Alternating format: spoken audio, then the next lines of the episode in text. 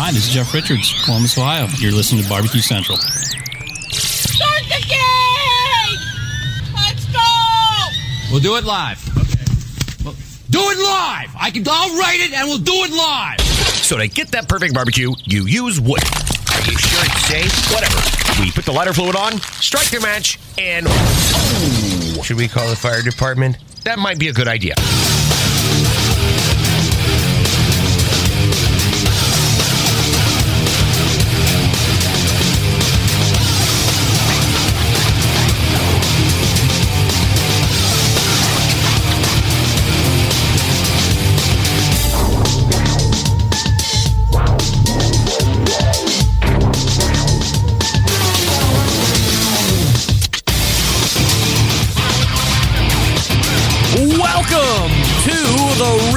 Big Barbecue Central show.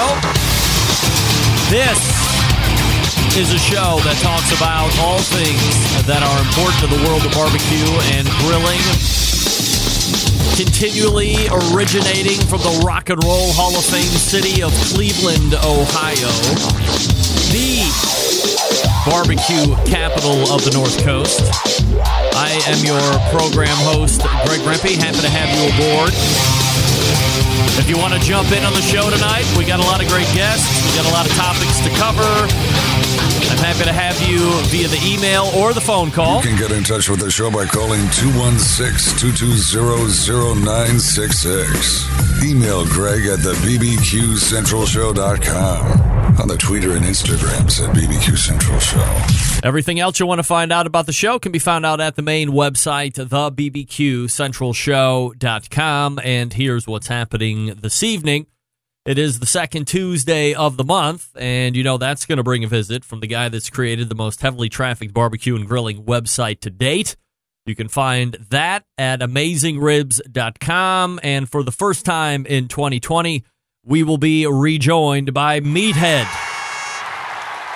a man who only needs to go by one name, Meathead. Then we will move to the second hour. And in the second hour, we will potentially have a second-time guest. We will for sure have a one-time or a first-time guest. The first-time guest is in that first interview segment in the second hour. She is the current brand manager at Smithfield Pork. You would recall last year, Emily Detweiler had stepped away, and this lady has taken over as brand manager. Her name is Laura Paul, and we will be unveiling the 2020 Smithfield Grant recipient winners. Grant program recipients? There's got to be a better way to say that. We'll be unveiling and revealing the 2020 grant program recipients. There we go. Fabulous. Also, a little background on Laura, since she'll be first time on the show, where she's currently stationed, love of live fire. You know, oftentimes I wonder with people in this kind of a position, are they even lovers of live fire? So we'll see what it's all about. I mean, I don't think you have to be a lover of live fire to be a great marketer. I don't think you have to be anything in particular to be a great marketer. You just have to have that wit, wisdom, ability to want to work, stand out, try new things, and realize what isn't working quickly and what is working and continue to do that a little bit more. So we'll talk to Laura about all that stuff. And then helping me potentially close out the show in the bullpen segment, and it is rapidly becoming known as. Second timer to the show, the creator of Veterans Q barbecue sauces and rubs, Steve Lulofs, might be joining me, and I am hedging bets firmly, and I typically don't like to do that, but he is currently on the bird heading from Chicago to New York City, I think. Maybe it was Washington, D.C., one of those two. Maybe it was neither of those. Not Cleveland, I can guarantee that. And when he lands or wheels down time, hopefully pulling up to the gate time. I mean, what is going on here? Do I want to take a phone call right off the bat? Well, I was going to take a phone call, and then they dropped out. Steve may or may not be available. I'm thinking west side to east or a West Coast flight going east. You get the tailwind, lots of ability because it is windy outside too, so that means winds aloft are also going to be whipping at a pretty good rate. So if you get up there good enough, tailwinds will show that you could find a prevailing trip quickly. So we'll see how it goes. Steve Lulofs potentially joining us to talk about NBBQA. All right, well, let's see how this goes. You're on the air. Go ahead. You're not allowed back anymore. Wonderful. I think that was one of those services. Prank phone call services? Know this, I'm not allowed back anymore. We got to do better than that with the phone calls, right? But somebody could prank me in person better than that. Don't forget, you can follow me socially if you like it at BBQ Central Show, Instagram, Twitter, TikTok, /BBQ Central Show, Facebook. And there you have it. So where do we start as we look back on last week? Lots of reaction to that show. Malcolm Reed continues to be the best ad in regular guests in years. Everyone loves him. Also, it seems to be a surprise to many of you that he comes on this show of his own free will because he's such a YouTube star. Give me a break. I've been doing this a long time. He's happy to come on and be a regular. Let's be honest, it's a freaking honor for him. So get off me. Next. And to answer Sam the Cooking Guy's question from last week, as he just kind of threw it out there as we were concluding our conversation. And I quote, "Is our conversation not food related enough where we're boring your audience with our banter?" I did not hit. What happened is I didn't hit the mute button. Back. God, I hate that. The answer, of course, is a resounding no. We are not bored. In fact, I got a number of emails and phone calls from people that said last week's segments were the best to date. If you aren't aware, Sam's first appearance on this show, believe it or not, was February 7th, 2012, and 2019 started his recurring role on the show, but we have had a number of visits in between now and then. And many of you think last week's is the current pinnacle of conversations that we've had so far over now our 8-year relationship. So that's good to hear. Lastly, the KCUR report on the state of the KCBS has maybe made it to another news cycle. I will call Tuesday the beginning of a new news cycle for us. Maybe it's died off in the last 36 hours. One of the authors took on many of the members, KCBS members, her name is Peggy Lowe, questioning their reasons for posting it, calling it one-sided. And according to that author or writer, there were many people in person. I'm sorry, there was a in-person meeting scheduled with Emily Detweiler later last week, but that ended up getting canceled by KCBS, saying that they, quote, having a meeting wasn't going to be constructive at that time, close quote. Now, look, that's certainly KCBS's prerogative to take or not take meetings as they see fit. There were a number of people that thought, hey, if the news people are calling, you have to pick up that phone. You have to answer questions, or you have to go to print, or something along those lines. But it is absolutely up to KCBS and the board and the CEO on how they want to address things. There is a huge post on the KCBS website, if it hasn't been taken down yet, that was started by Peggy Lowe in an effort to keep the flow of information transparent. There was quite a bit of back and forth, and of course, speculation going on in the thread. Here's what I can tell you. There is a large amount of distrust from the members as it relates to Randall Bowman, Mike Peters, and Arlie Bragg and what they did in their time on the board. There also seems to be quite a bit of positive support for the current KCBS board and the CEO and their ability to, A, stop the bleeding, and B, eventually get the organization headed in the right direction, and that seems to be sooner or later. And that's what I can tell you. As I read through it, as I start to discern names and see who's being brought up over and over again, it's those three guys. It was a weird post by the writer to go on the KCBS website. You had to know there was going to be some backlash.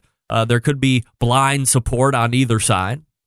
And she was ready to take on all takers. I mean, I don't know if that's normal practice for writers to get engaged, if you will, and I'm saying that in a nice way, to the KCBS membership. Here's one thing that I know.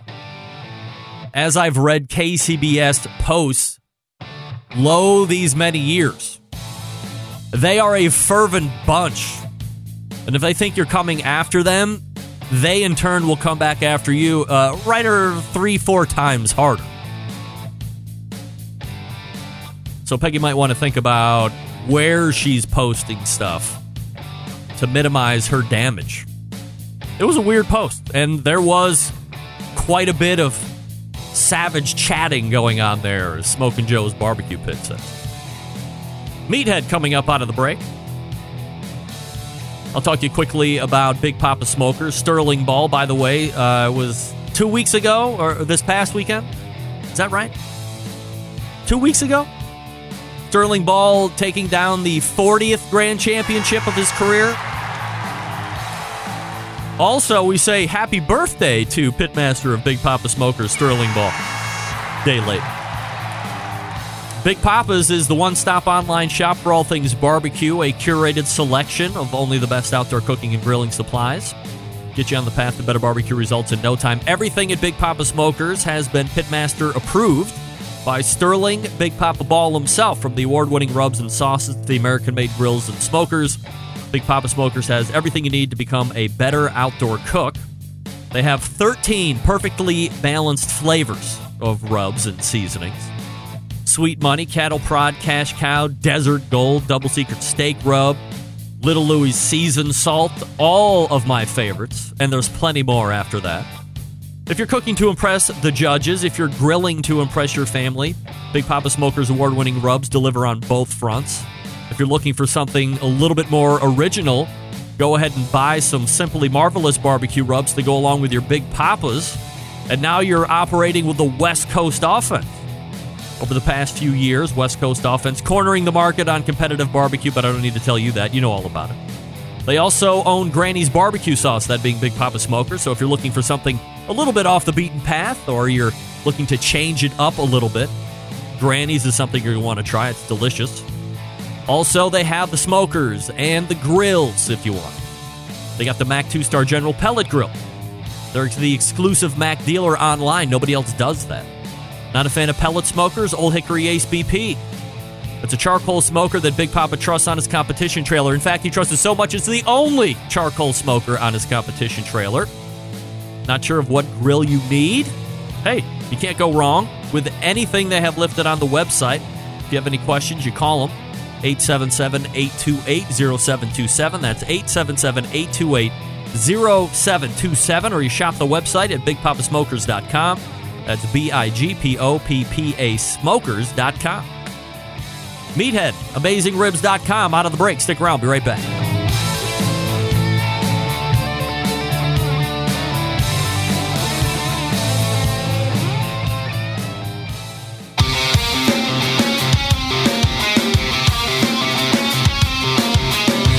Broadcasting live from the Barbecue Central Show studios in Cleveland, Ohio.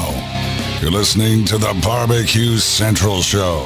Once again, here's your host, Greg Rempe. And this portion of the show being brought to you by Butcher's Barbecue. That's right, makers of award-winning injections, marinades, rubs, seasonings, barbecue sauces, grilling oils. All of Butcher Barbecue products have been tested on the competition circuit, as well as in backyards worldwide. Be the pitmaster of your neighborhood. Visit ButcherBBQ.com to stock up right now. Always trust your butcher.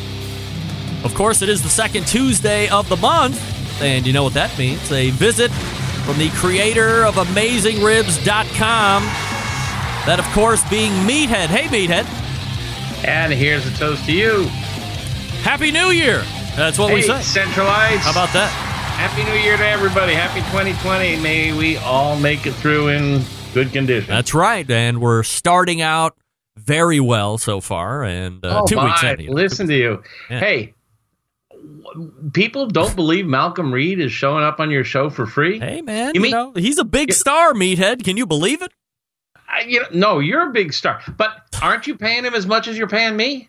Absolutely. The same exact amount, isn't it? I could take the, well, I mean, if we're being honest, Meathead, we take what I'm paying Malcolm, double it, and that's what I'm paying Meathead. So, as I remember high school math, 2 times 0 is still 0. That's right. Still zero. Let's be honest here. It's fun to talk to you. It's an honor. And it's good business. It's good because you reach a broad audience and you tell people about my website. And I'm sure Malcolm sees it the same way. Of course. It's fun to talk to you. You always have your own unique slant on things like the KCBS business.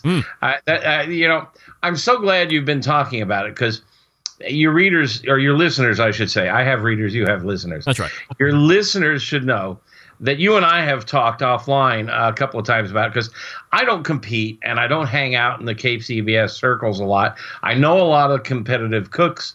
I know a lot about the system. I have judged. I don't judge much anymore. And I love KCBS and I love Carolyn Wells. And I respect most of the people I've met there, Candy Weaver, the president. And I just want to see them do well. And this whole silly business. And I gotta confess right up front here. I saw the KCUR radio show broadcast that somebody had sent me. And it looked, like it was well done. And I retweeted it. And I immediately the next day I took it down after I realized that it was incomplete, poorly reported, one side of the story. You got me straight on it. If people want to know what the story is, you're the one to go to. I'm just surprised that Emily and the rest of the team at KCBS haven't just come out more forward. But, I don't want to dip my nose into that business. You're the expert on the subject. And I just think Emily and her team are going to get this whole thing on the rails and moving forward. And it's a darn shame that this little scandal has tainted it. Meathead, let me ask you, because you are and have been a journalist for any number of decades, and you've written for some of the biggest... I was actually trained as a journalist. I did my bachelor's in journalism at the University of Florida, which is a fine journalism school, and I have worked as a reporter for the Washington Post and New York Times. Right. So my nose was twitching when this story broke. How does one, just from a high level, because a lot of us are not reporters here, we didn't go to journalism school, so as you see a KCUR piece, I'm led to believe that you buy the validity of a story, not necessarily because it's KCUR, but you see the letters NPR on it. So there's a national thought that they are going to do the right investigative journalism. They're going to make sure they're confirming and not just, recklessly doing stories. I don't know if we would call it reckless, but it certainly wasn't investigated far enough. And then they make posts on KCBS website to say, oh, hey, we're showing in the effort of transparency. We tried to make a meeting, but it was canceled. And now you have given the opportunity for KCBS members to start barking back on social media. And we all know what kind of a storm social media can get whipped up in if given the right circumstances. And then she starts going back after some of the members. I mean, it just seemed like it was really odd journalism at best. I haven't seen the back and forth sniping. You mentioned somebody named Peggy. I know nothing about this. I haven't seen it yet. Maybe you can send me some links or some of the others can. I'd be interested to follow it. Maybe I don't need to or have the time. I run into this all the time. And this is, I think, the very first time, I'm going to be honest, where my BS meter failed me. I have a really high sensitive BS meter, and this is what you learn in journalism school. And also anybody who knows me knows I have an interest in science. And reporters and scientists approach questions in a very similar way.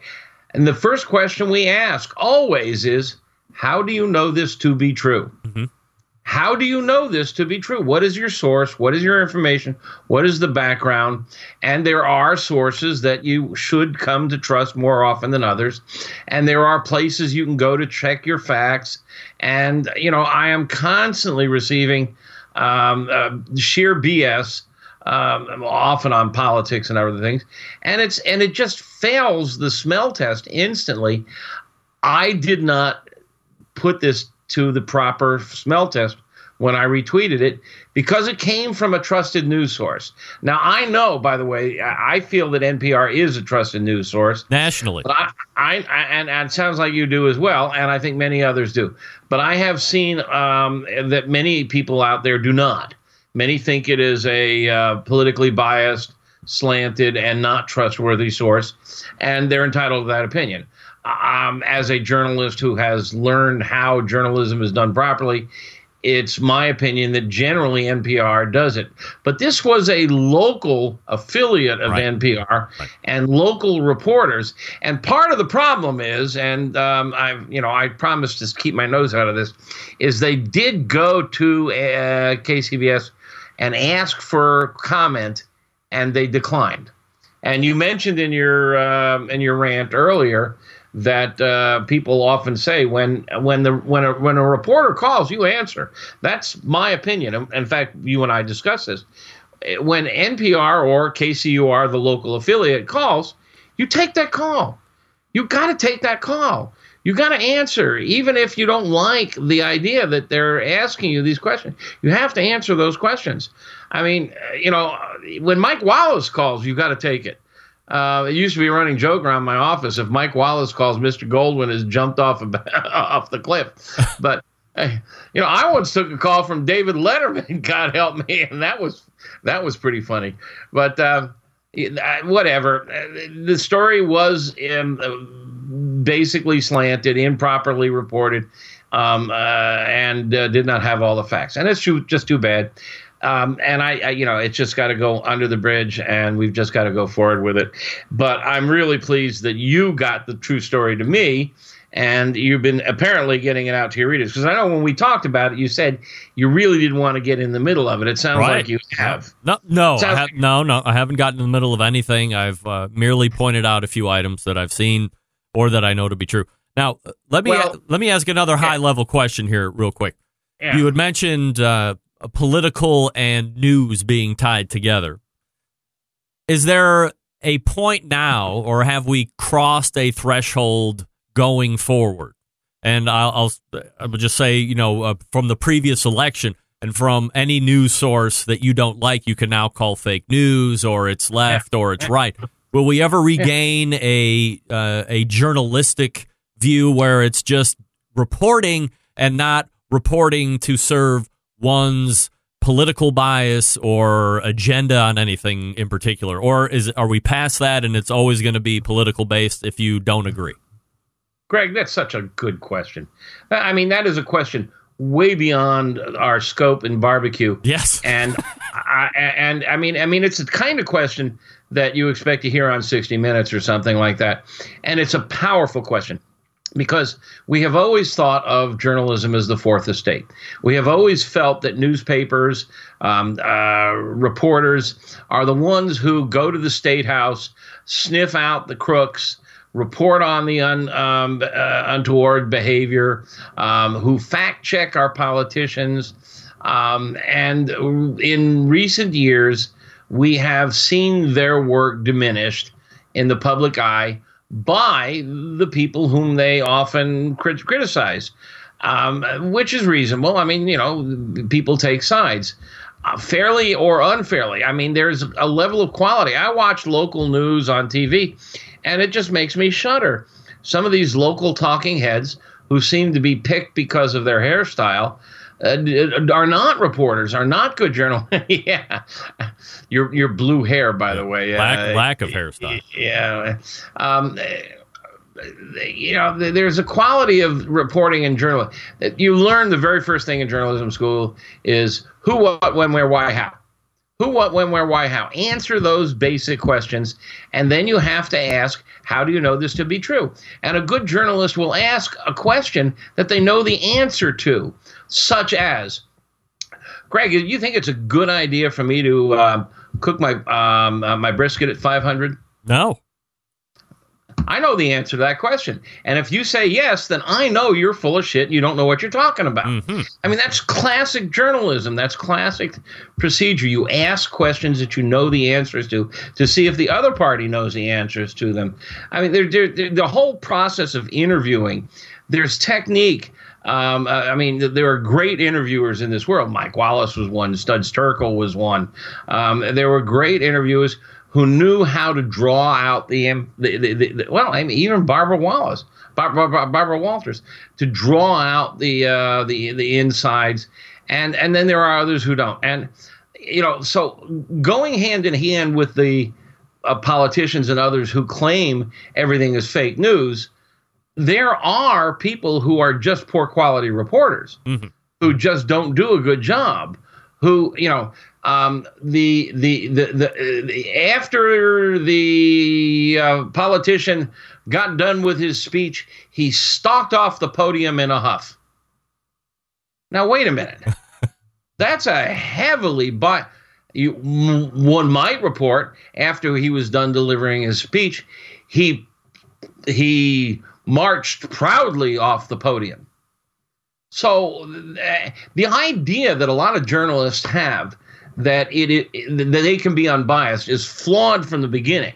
And this is something that I was taught in journalism school, is you have to be unbiased. You can't be unbiased. You have your religion, you have your gender, you have your political preferences. And so you have to try to put them aside. But you also have to come to grips with the fact that you can't put them aside. Here's a good example. We are told that when we judge at KCBS, that we are to taste each of the 6 or 7 or 8 samples in front of us independently, and not let the taste of one influence the taste of the other. In other words, to be unbiased. Right. You cannot be unbiased when creating a judgment. Judging is, by definition, subjective. It's not objective. Right. And so judging barbecue is a purely subjective procedure. So the pretense that you are objective is fallacious from the beginning. The pretense that a journalist is objective is fallacious from the beginning.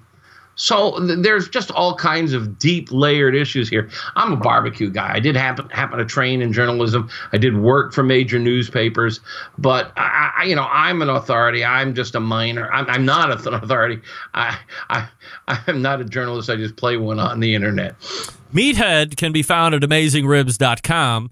And I apologize for diverging like that. But God, we were off on our topic. Good stuff. Way off the rails. Now, way off the rails. And by the way, as long as we're off the rails, yeah. I always listen to your intros and your rants and stuff, and you're so good at that. But I gotta give a plug to a couple of your advertisers, because I love. Oh well, yeah, I know. Sterling Ball, Big Poppa Smokers. There are very few people who know the barbecue world as well as Sterling. Indeed. And I talked to him about this business as well as you, because he's a KCBS competitor and winner of many competitions. He gave me a great deal of insight, a lot of fun to talk to. And I was just recently, I went to Florida on vacation, and I returned to my alma mater, the University of Florida. I haven't been there in 40 years maybe. And I went to a Gators game. Had a ball. Some people I met on Twitter invited me to their tailgate party. Oh. God, did they do it up great. There were like 10 families. They had a bar. They have the same place. That was just fantastic. They had homemade sausages. What a great party we had. And then we walked to the game, and it was a grand old time. And that night, the night before the game, I went out to dinner and went to a place I'd never heard of before called BJ's. And BJ's is a restaurant chain. Yep. And son of a gun, on the menu, they're serving pork chops seasoned with Big Poppa Smokers. I forget the name of his rub. Sweet Money rub. Sweet Money's. Yep. Sweet Honey, whatever. I don't know the names of his products. I've tried them. They're very good. Oh, very good. But the idea that there I was in this restaurant, long way from home, and they're serving Big Poppa, and his stuff was all over the menu. Yes. So, I mean, the guy's got chops. He's got cred.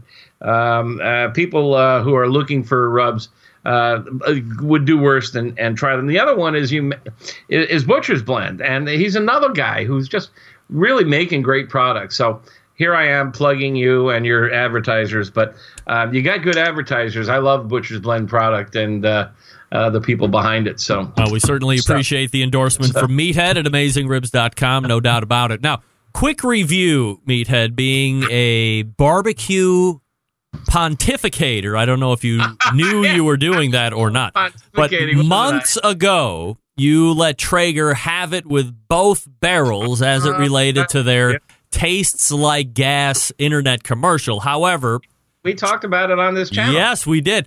And you admonished them on a number of fronts. Charbroil, however, also took them to task recently, and they actually won their claim with the NAD, which is the National Advertising Division, telling Traeger to not use those commercials going forward anymore because no amount of humor, which is what they were arguing on their side, will ever override their false claim that it tastes like gas. Did you see that coming? Oh, I didn't see the NAD coming. First of all, the NAD doesn't have any legal weight. I think they're a division of the Better Business Bureau, which I have some issues with also. But it's a trade association with an ethical standard, and basically they have judges, and they judged and declared the Traeger ads to be false and misleading as Charbroil claimed them to be, and as you and I discussed, right. I found them frustrating. Just for people who are not clear on the background, Traeger had a series of funny ads. They were attempting to be humorous, and just because you attempt to be humorous doesn't mean you are humorous. God knows I'm guilty of that often, but They were the theme of some doofus is out there on his gas grill, and people are tasting the food and says, "Oh, it tastes like gas," and it's a double entendre. Does it taste like gas or does it taste like ass? And anybody who really understands barbecue understands that gas does not impart a flavor. There is a myth that it does, but it doesn't. When you cook with gas, the only byproducts are water and carbon dioxide and carbon monoxide, and there's no gas flavor. There's no propane flavor, anything that can flavor the meat. It's relatively flavorless. If you want flavor, you can throw wood chips on there and get some flavor, and cooking with charcoal is a different technique. And I know there's a lot of snobs out there who just turn up their nose at gas grills. But I have a gas grill that I absolutely adore. I have one, too. And there are times when there is nothing better than my gas grill. I just had a burger today that was cooked on a flat-top griddle. It was absolutely fantastic. Yep. I mean, in my book, if you can make good food, I don't care how you make it. And, if Traeger wants to sell, I may have told the story. I'll tell it as quickly as I can. But when I was a boy, my dad's black and white TV died. We're going back into the 50s. And when it died, Dad said, okay, it's time to get a new TV. They got these newfangled color TVs. Let's go get one. And we went out. And in those days, there was an RCA store. There was a Zenith store. There was a Philips store. You didn't have a Best Buy where they were all in one store. And so we went to all the stores. And you went to the RCA store, and they said, don't buy the Zenith. It's a piece of shit. Don't buy the Philips because of piece. And basically, all their sales pitch was the competitor product sucked. And then you went to the next guy, and they did the same thing. Don't buy the other. And we came home empty-handed, and we went out and bought a black and white TV. Because and the moral is, and I always tell people who sell with me, is sell the benefits of your product. Don't sell against the deficits of your competitor's product. Sell your product for what it does best. And you know, for Traeger to sit there and try to demean gas grills is just beneath their dignity. And it was a joke. It was meant to be funny, but it didn't work. And then the advertising ethicists slapped their wrists for it. It's good for them. Oh. And I was on it way before them. Meathead is right here predicting the barbecue future. Amazingribs.com is his website, of course. Meathead, stand by just for 1 second, then we'll start talking about things like pastrami and smoked Bloody Marys and pork butt processes. I have Facebook questions from people as well, so stand by, and we will come right back with Meathead from AmazingRibs.com. I will quickly talk to you about the longest-running sponsor of the show, the Barbecue Guru. Automatic pit temperature control devices. I was just talking to my day job district sales manager from Peterbilt Manufacturing, who I have gotten into the live fire industry. He has a big green egg. He's getting ready to buy a pellet cooker as well, and he was complaining just a little bit about controlling the temperature of the big green egg. And I said, well, you want to get rid of the big green egg? And he said, no, I like it a lot. And I said, okay, well, quickest fix. Go to BBQGuru.com. That's BBQGuru.com. And then look at a number of their automatic pit temperature control devices that they have. I recommended the Party Q to him. He's a little bit more on the frugal side, isn't looking for a lot of tech, just something to keep the temperature. Party Q does that. And for that extra large big green egg, for instance, it's $150. So real cheap point of entry. Keeps the temperature right where he wants it. He doesn't have to worry about it getting out of control or wind spikes or anything like this. But if he wants to upgrade the tech or do something a little bit more outrageous, he can look into the CyberQ Cloud or the DigiQ or something along these lines. So if you're in the same boat as a guy whose name rhymes with Sam, then you might want to go over to the Barbecue Guru and check out what they have as well when it comes to pit temperature control devices, or all their accessories are really great. They have that rib ring that turns your ceramic cooker into double the rib cooker than it was traditionally. The website, BBQGuru.com. That's BBQGuru.com. If you have questions, don't guess. Please call 800-288-GURU. That's 800-288-GURU. Barbecue Guru continues to be a breakthrough in barbecue technology. And we will be back with more Meathead from AmazingRibs.com in 1 second. Stick around. Be right back.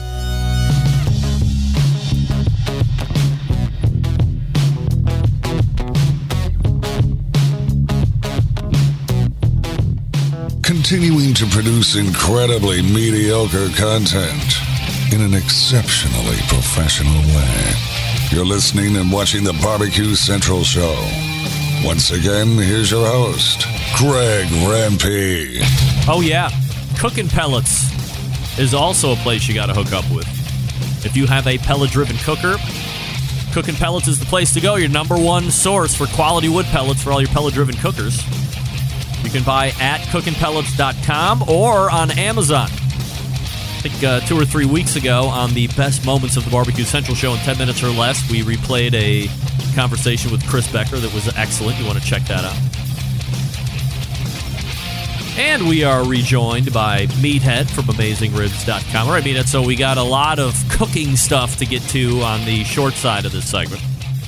First and foremost, let's talk a little promotion for AmazingRibs.com, and we have talked a number of times about this thing called sous vide Q or sous vide Q or whatever you call it, but you were writing a chapter, correct me when I start to steer off the wrong or the right ship here, but you were writing a chapter for the upcoming book on sous vide Q, and that chapter turned into something a little bit more, and you decided to say, hey, let's take this great appendix now that I've written on sous vide Q and put it up on Amazon.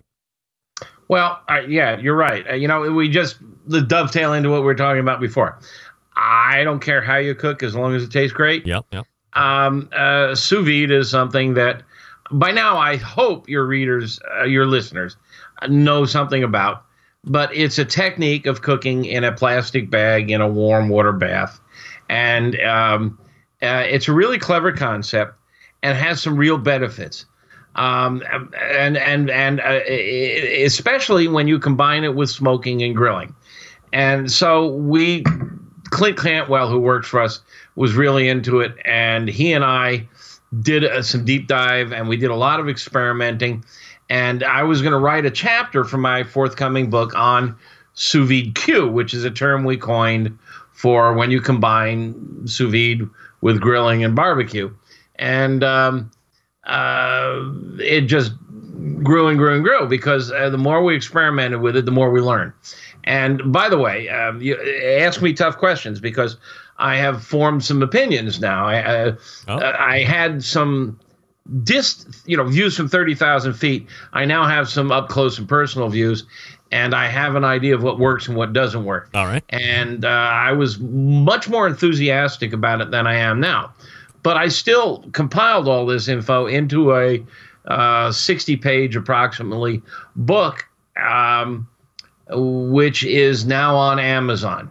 It's a Kindle book, and it's called Sous Vide Q Made Easy. If you're a Kindle owner, you can download it for $3.99.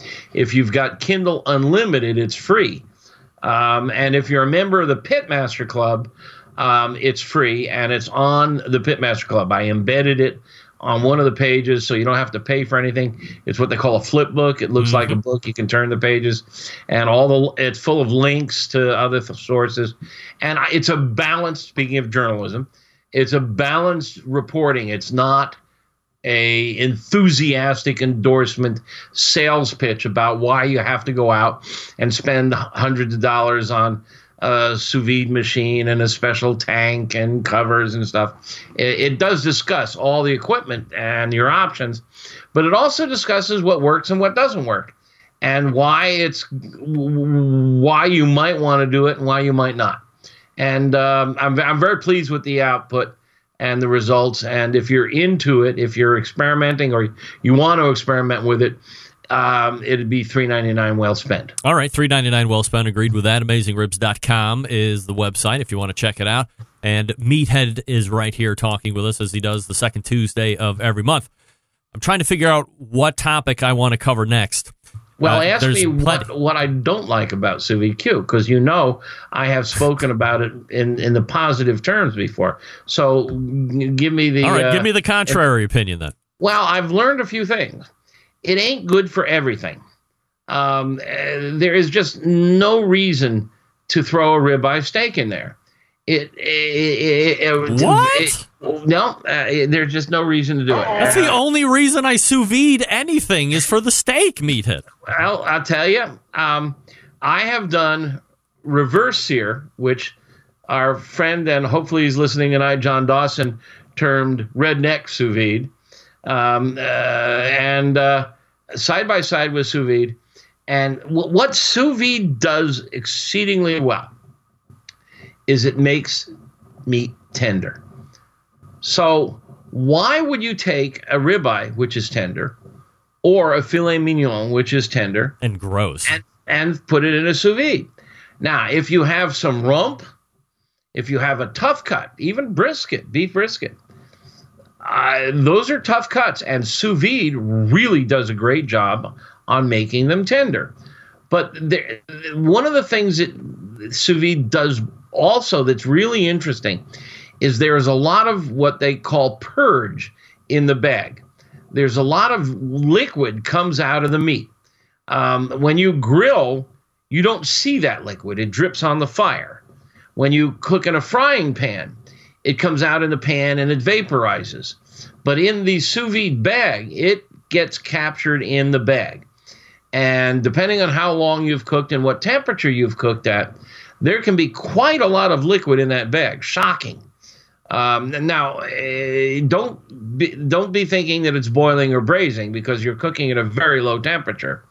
But there's a lot of liquid in that bag. And so it is not a moisturizing process. It is a tenderizing process. So it is really best suited for tough cuts.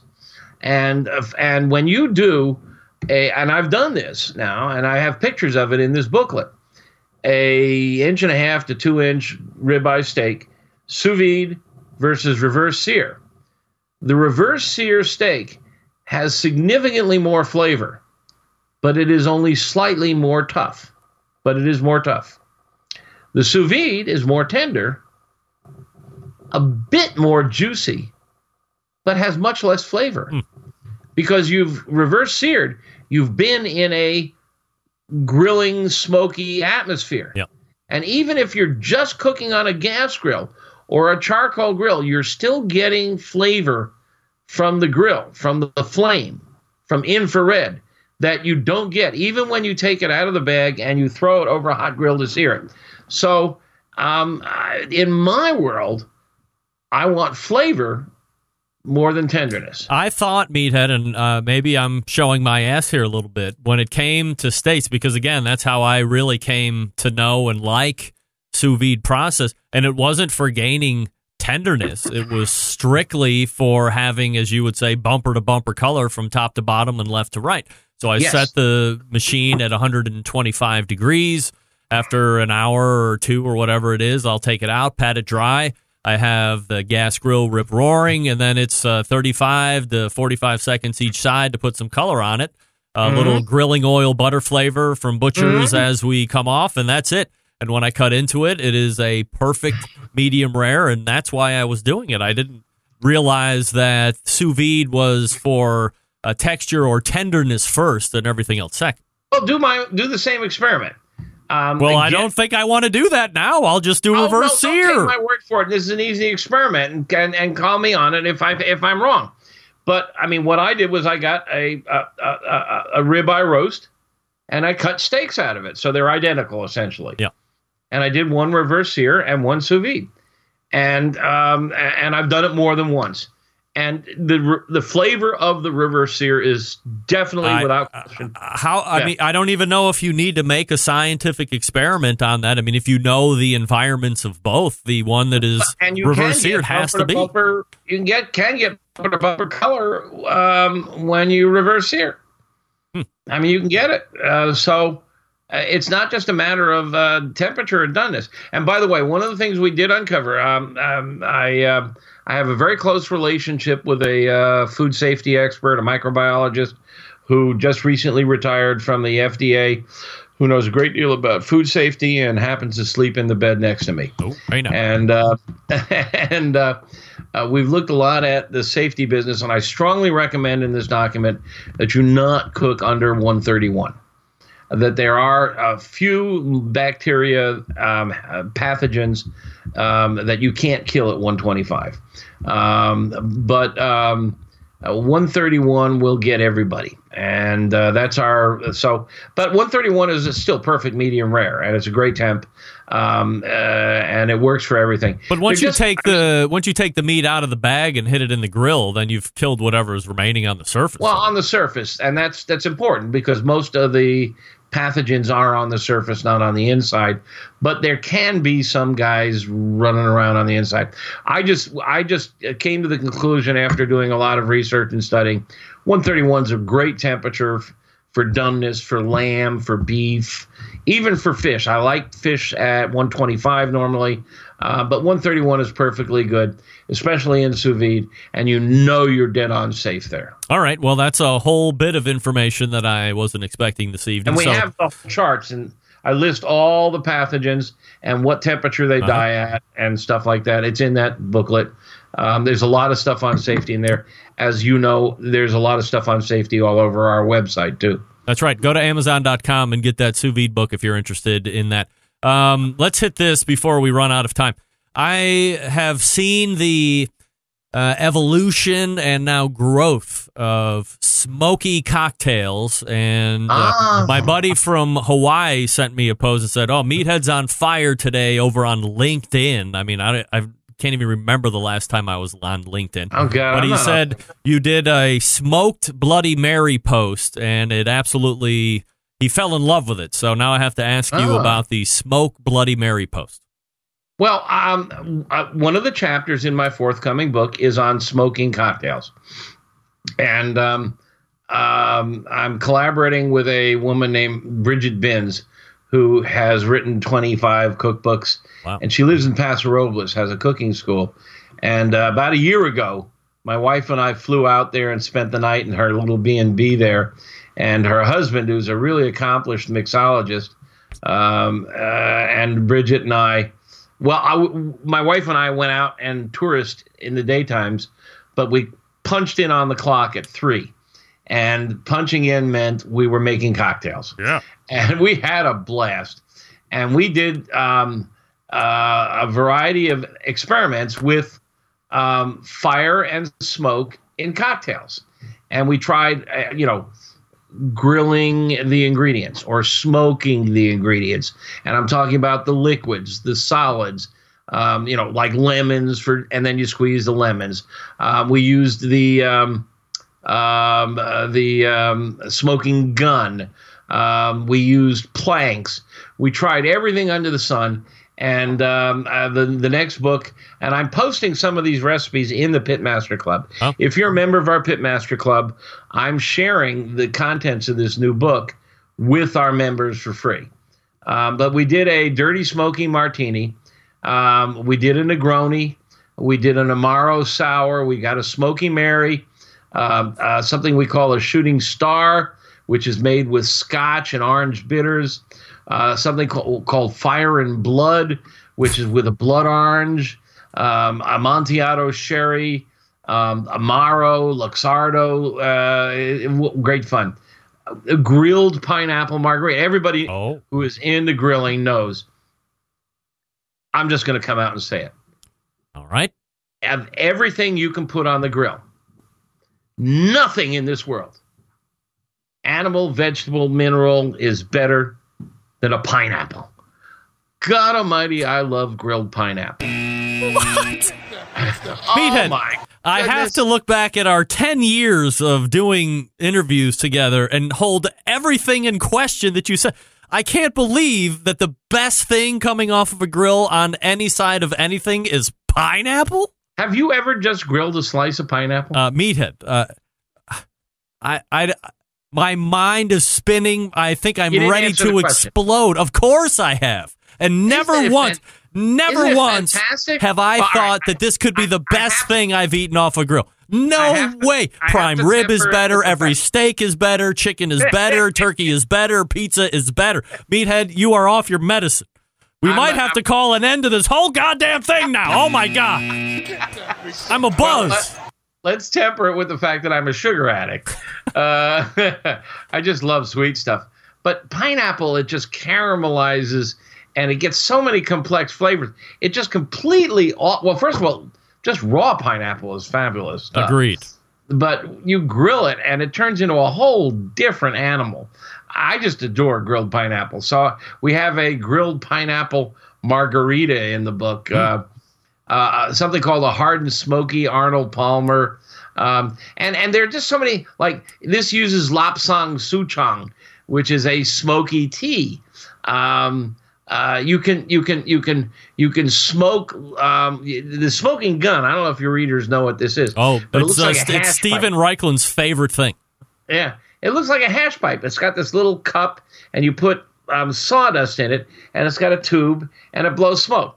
It's a very ephemeral smoke, though. I mean, the smoke doesn't last. I've done some wonderful things with things like scallops, but an hour after you smoke them, you can't taste the smoke. Hmm. But they're really great for drinks. You can bubble the smoke through the drink. You can hold the glass upside down. Put the smoke and coat the sides of the glass. If you're going to do that, you need to wet the glass because the smoke sticks to the wet glass. And I've done such a deep dive on this. I will probably do a book on smoke and fire cocktails, but it's going to be a big part of the next book. A grapefruit gin and tonic. There are just so many fun things we could do. That'd be a whole fun new section.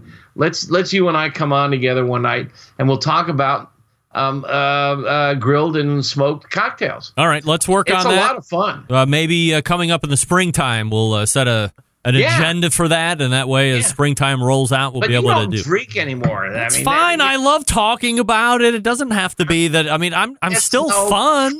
Oh, come on. Peer pressure. Get off me. Jesus Christ, Meathead, you're on a roll tonight. You can find Meathead at amazingribs.com. You can tweet at him on Twitter, although he's a little tempered on Twitter. Just ask him quick questions, nothing that requires huge lengthy answers. Of course, you can't do that in 140. And in the meantime, you can find Meathead right here on this very show, the second Tuesday of every month.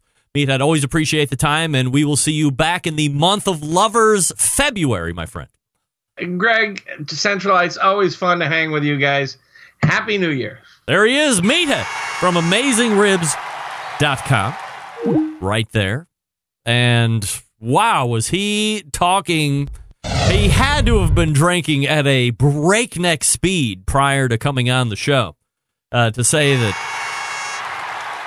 pineapple was the best thing that he's ever had off a grill.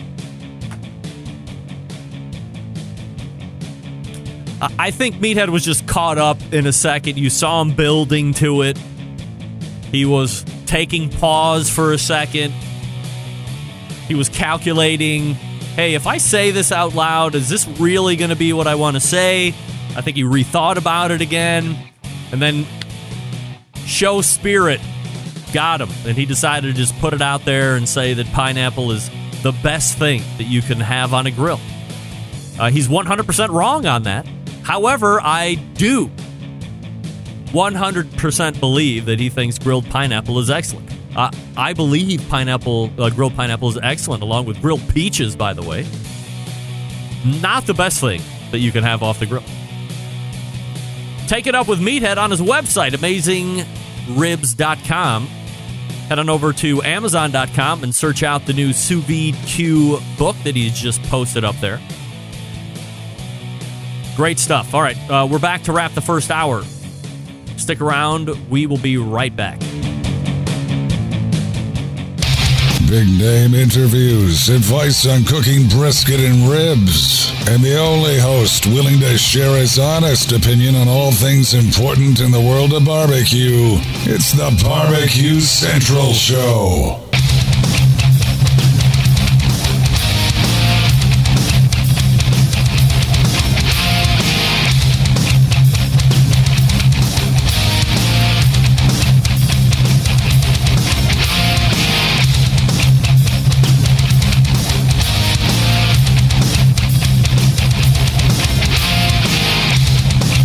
All right, this portion of the show being brought to you by Fireboard. Monitor up to 6 different temperatures simultaneously. Connect to Wi-Fi for cloud-based monitoring, or connect via the Bluetooth. If you have Alexa or the Google Assistant in your home, you're in luck because Fireboard is fully integrated with both. You can find out more by visiting fireboard.com or call 816-945-2232. I was just telling that guy about the guru that I work with. I also told him he should probably get a Fireboard. He got some ridiculous remote thermometer setup. I said, Sam, when did you get that? He said, 2 days ago. I said, do you have the receipt? Yes. Return that shit. Go to fireboard.com, get the Fireboard. It's like $120 more than you spent on whatever you just bought, but you will be thanking me sooner than later. 6 ports. Hook it up however you want. We thank Meathead again for the segments the last 2. Meathead has got me all flipped over. We thank Meathead for joining us the last 2 segments. Steve Ray saying, I bet Meathead thinks Popeyes is the bomb, no doubt. It's a 7 out of 10. Grilled pineapple is a 7 out of 10. Well, according to Meathead, it's 10 out of 10. There's nothing in the world that is better. Nothing in the world than grilled pineapple. I just love grilled pineapple. Again, the Sous Vide Barbecue book is Amazon.com. I would imagine if you just search Meathead and Kindle book, or just Meathead, the book will come up first. The Science of Great Barbecue and Grilling, but then I'm sure you'll see the appendix that he has put out. 60-plus pages with words. I refuse to really read words, so if it's not just all pictures.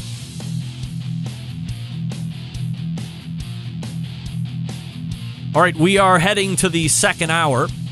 Your phone calls and emails are welcome. If you wish, 216-220-0966. If you're just joining us, you are in time for a whole other 60 minutes, but you missed the first.